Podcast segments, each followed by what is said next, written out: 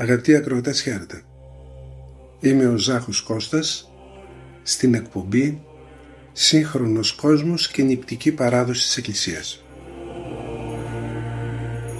Βρισκόμαστε στην ανθολόγηση κειμένων αναφερόμαστε ε, στα κεφάλαια περί προσευχής του Οσίου Πατρός Σιμών Νίλου του Ασκετού.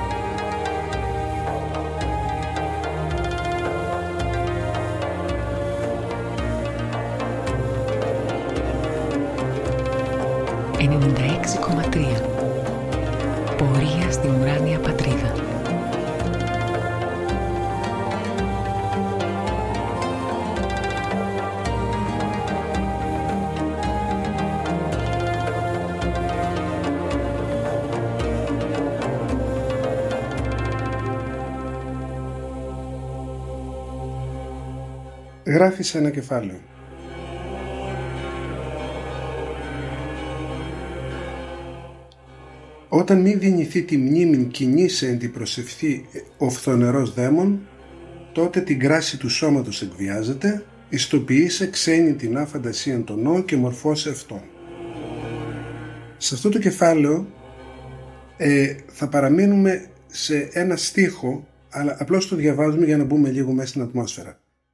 Ε, ο Ευάγριος που βρίσκεται πίσω από αυτά τα κεφάλαια και μεταφέρει αυτή την παράδοση του μοναχισμού στην Αίγυπτο τον 4ο αιώνα λέει το εξής ότι ε, σε κάποιες περιπτώσεις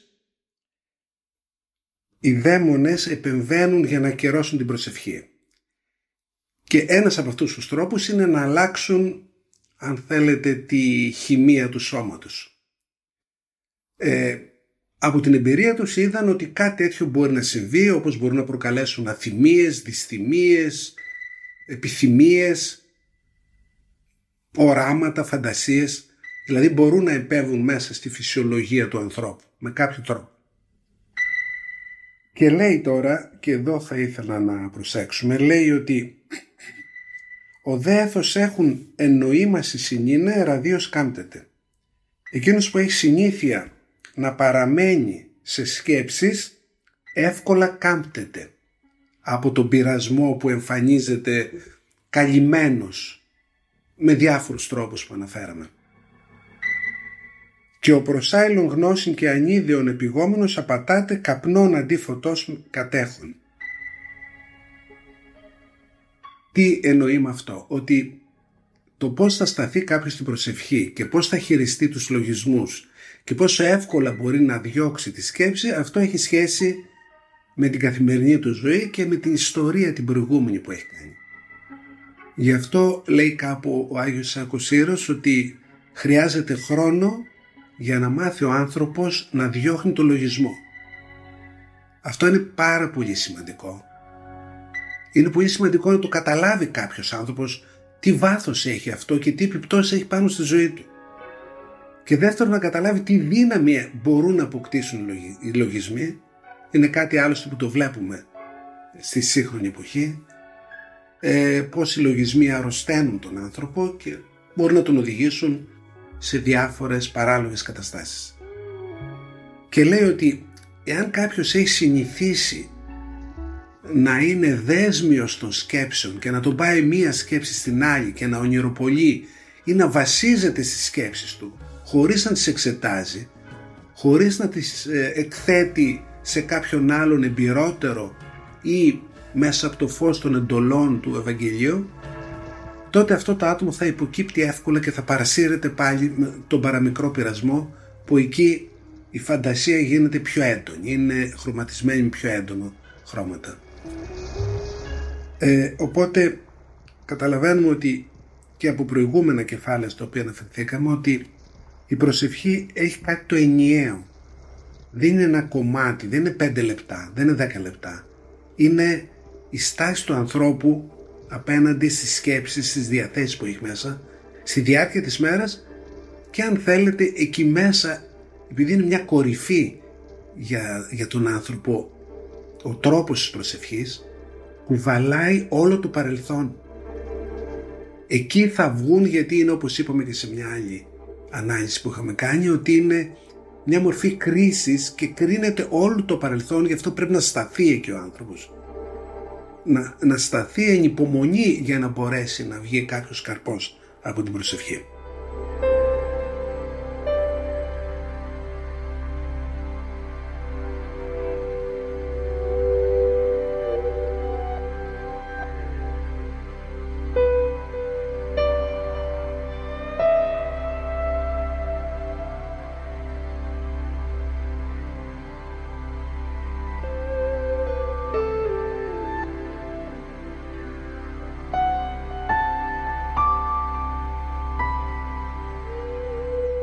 Συνεχίζουμε τώρα στο όμικρον β σε ένα άλλο κεφάλαιο το οποίο λέει το εξής. Ου δύναται δεδεμένος δραμήν. Κάποιος που είναι δεμένος δεν μπορεί να τρέξει. Ουδέ νους πάθη δουλεύουν προσευχής πνευματικής τόπον ιδίν. Ούτε ο νους που δουλεύει σε κάποιο πάθος, είναι υποταγμένος σε κάποιο πάθος, μπορεί να δει τον τόπο της πνευματικής προσευχής. Να κινηθεί ελεύθερος έλκεται γάρ και περιφέρεται εκ του εμπαθούς νοήματος, έλκεται και μετακινείται από το ένα θέμα στο άλλο και ουχέξει στάση να κλώνει Ε, τονίζεται πάρα πολύ από τους νηπτικούς πατέρες η μεγάλη σημασία της συγκέντρωσης του νου και το να διώχνει τους λογισμούς, τους άσχετους από αυτό το σκοπό που έχει μπροστά του. Και αυτό είναι μια έξιση, είναι κάτι που μαθαίνεται με άσκηση και με, με γνώση.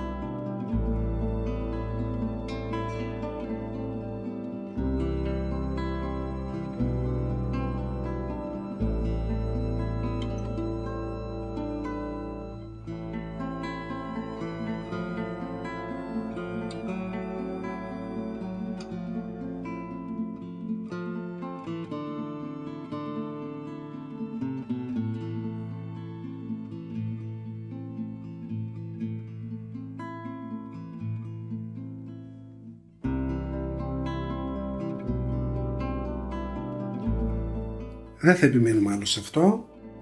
Θα πάμε λίγο παρακάτω. Λέει τώρα το εξής. Ναι μην επιγινώσκον τα μέτρα σου ιδέως πενθήσεις ταλανίζουν σε αυτόν κατά τον Ισαΐα.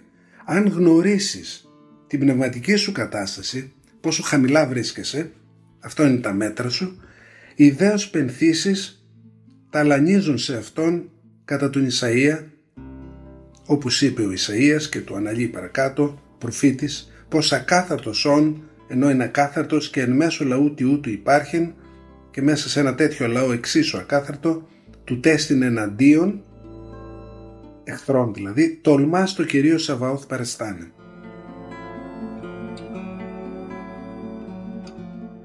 Ε, εδώ τώρα σε αυτές τις μικρές προτάσεις κρύβονται μεγάλες επιγνώσεις και μεγάλες συνειδητοποιήσεις. Ε, υπάρχει μια διαφορά στην πορεία της ζωής του καθενός όταν αντιληφθεί ποιος είναι και ποιος είναι ο Θεός. Ποια είναι η ζωή που κάνει. Αυτό το βλέπουμε αν κοιτάξουμε στην ιστορία της Εκκλησίας, των Αγίων, στο Ευαγγέλιο. Βλέπουμε πώς αλλάζει η ζωή από τη στιγμή που καταλάβει ο άνθρωπος ποιος είναι και τι κάνει. Ας πούμε, αναφερθήκαμε πρόσφατα στην παραβολή του τελώνου και του Φαρισαίου. Ή στον άλλο τον τελώνη που μπήκε στο σπίτι του ο Χριστός γιατί μετάνιωσε εκείνος ο τελώνης.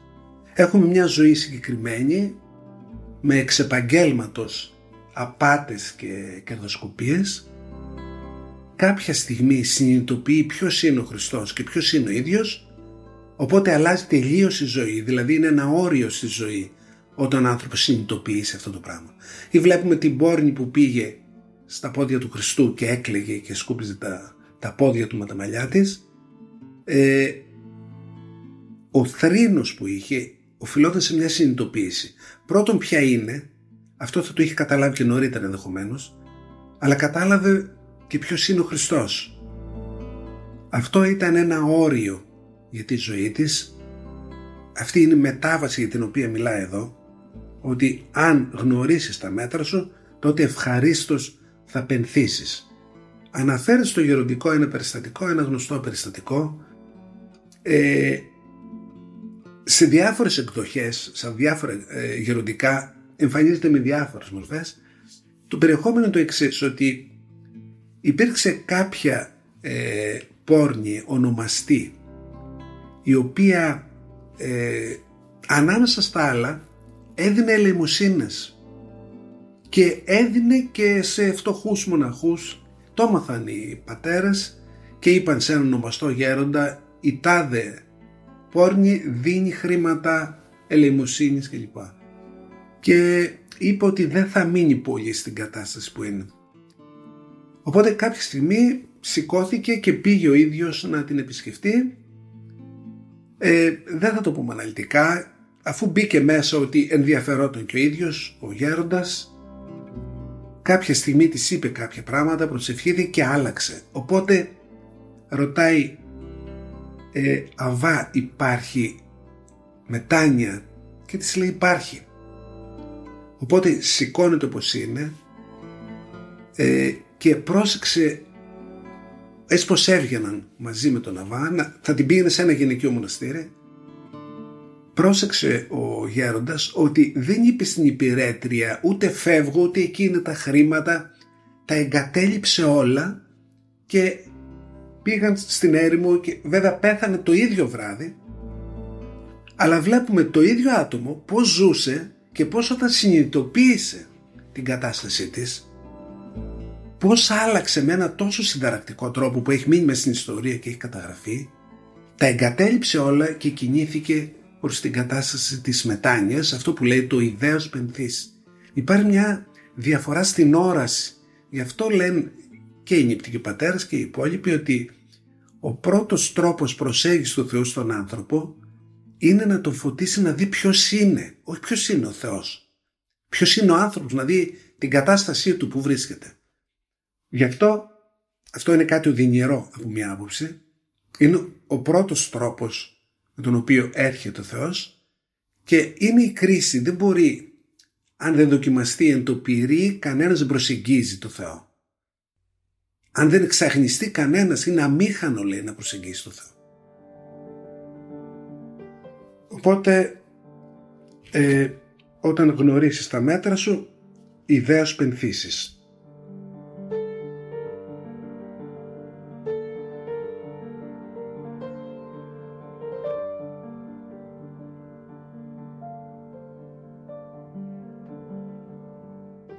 Θεωρούν υπάρχουν κάποιοι πατέρες και μια και αναφέρουμε τον Άγιο Ισάκ το Σύρο, ο οποίος είναι θεωρείται ένας φιλόσοφος ε, ερημίτης, μοναχός, ο οποίος διαβάστηκε, διαβάζεται από όλους τους Ορθοδόξους, από όλους τους μοναχούς, τους Αγίους, έχει αναφορές παντού, ο οποίος λέει ότι εκείνος που θα γνωρίσει την ασθένειά του εννοεί αυτό ακριβώς, ποιος είναι εν το βάθη, ε, εκείνος είναι υπεράνω όλων Είναι ανώτερος από εκείνον που κάνει θαύματα. Είναι τόσο συγκλονιστικό να αλλάξει ο άνθρωπος τη θέαση, το τι βλέπεις σε αυτόν τον κόσμο. Οπότε αλλάζει και η ζωή αυτομάτως.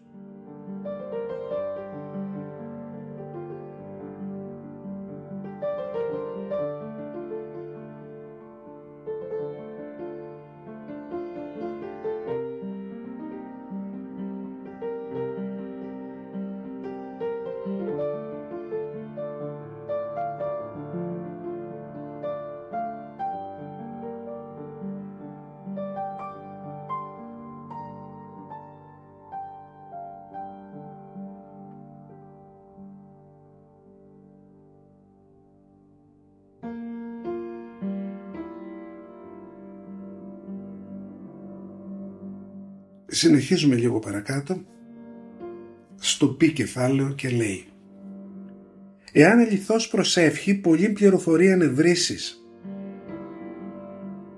και άγγελοι συνελεύσοντέσι ως και το Δανιήλ και τους λόγους των γινωμένων φωτιούσισε. Το θέμα τώρα που θίγει είναι κάτι που απασχολεί με κάποιο τρόπο τον κάθε άνθρωπο το θέμα της γνώσης. Και όταν λέω γνώσης δεν εννοώ επιστημονική. Ενώ να γνωρίσουμε τι ακριβώς γίνεται στις σχέσεις μας, σε αυτά που συμβαίνουν γύρω μας, στην ιστορία, τη μικρή ιστορία στην οποία συμμετέχουμε ή στη μεγαλύτερη ιστορία που παρακολουθούμε και να δούμε τι γίνεται με το χρόνο που κυλάει, πού μας πάει αυτός ο χρόνος. Όλοι έχουμε αυτά τα ερωτήματα ανεξάρτητα τώρα πώς τα απαντάμε ή πώς υπεκφεύγουμε από αυτά. Θα θέλαμε όμως να μάθουμε. Και λέει τώρα το εξής. Κάτι που είναι εμπειρικό δεδομένο. Εάν προσευχηθείς αληθινά, πολλή πληροφορία νευρίσεις. Ε, εάν προσευχηθείς αληθινά θα βρεις πολλή πληροφορία. Η πληροφορία έχει τη σημασία της βεβαιότητας και της γνώσης. Ε, είναι ζητούμενο μέσα στην πνευματική ζωή όχι ο άνθρωπος να γνωρίσει διανοητικά και να ξέρει πολλά, να λέει, να διαβάσει, να έχει ακούσει ενδεχομένως, να μπορεί να τα συνδυάζει όλα αυτά, να κάνει ομιλίες κλπ. Γιατί ε, το κέντρο της ύπαρξής του που είναι η καρδιά δεν πείθεται με αυτά. Δεν νιώθει βεβαιότητα ακόμα και όταν είναι τελείως λογικά και τεκμηριωμένα αυτά που σκέφτεται ο άνθρωπος. Χρειάζεται μια άλλη βεβαιότητα η καρδιά. Και αυτή η καρδιά δίνεται από τη αυτή η βεβαιότητα δίνεται από τη Θεία Χάρη. Και λέει τώρα, εάν αληθινά προσευχηθείς, πολλή πληροφορία ευρύσεις. Και λένε οι πατέρες ότι αυτή η πληροφορία που μπορεί να αποκτήσει από τη Θεία Χάρη είναι πολύ ανώτερη από χίλιες αποδείξεις που μπορεί να σου κάνει κάποιος άλλος για τη μηνωματική ζωή, για το Θεό. Ε, είναι κάτι που έρχεται κατευθείαν μέσα στην καρδιά του ανθρώπου. Και λέει και κάτι ακόμα. Άγγελοι συνελεύσοντέσι ως και το Δανιήλ και τους λόγους των γινωμένων φωτιούσισε. Ε, εδώ τώρα αναφέρεται στον προφήτη Δανιήλ και σε άλλους προφήτες. Είναι, υπάρχει ακόμα και στην Αποκάλυψη, στον Άγιο Ιωάννη, ότι έβλεπαν κάτι σαν όραμα το οποίο όμως ήταν εξίσου ακατανόητο για κάτι που θα συμβεί, για κάτι που συμβαίνει ήδη. Ε, οπότε οι προφήτες δεν καταλάβαιναν τι είναι όλα αυτά. Και αυτό το αναφέρει γιατί ο καθένας δεν καταλαβαίνει τι είναι όλα αυτά που συμβαίνουν γύρω του ή στον ίδιο τον εαυτό. Δεν κατάλαβαν ακριβώς τι είναι. Και λέει θα στείλει κάποιον άγγελο, αν προσευχηθεί σωστά. Εκεί βέβαια ο άγγελος που στάλθηκε ήταν μέσα στο όραμα. Ε, στον κάθε άνθρωπο το λένε και άλλοι πατέρες, ο Άγιος Μάξιμος κάπου, ότι μπορεί να πλησιάσει αοράτος και να σου δώσει έναν ανώτερο λόγο γνώσης είτε για την κρίση του Θεού, είτε για την πρόνοια του Θεού, είτε για τους λόγους των όντων όπως λέει, δηλαδή ποια είναι τα πραγματικά νοήματα και οι σημασίες μέσα στη ζωή. Ε, και αυτό είναι όταν καθαριστεί ο τόπος μέσω της προσευχής, ε, ακολουθεί αυτή η γνώση η οποία με παρόμοιο τρόπο είναι διασπαρμένη και στο γεροντικό και σε άλλες παρατηρήσεις του μετέρων.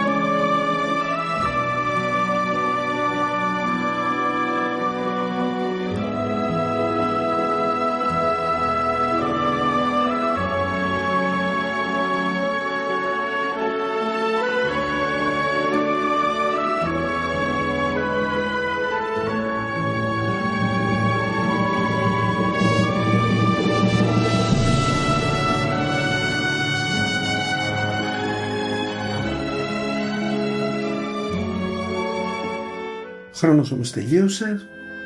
Θα συνεχίσουμε πρώτο Θεό σε επόμενη εκπομπή. Χαίρετε.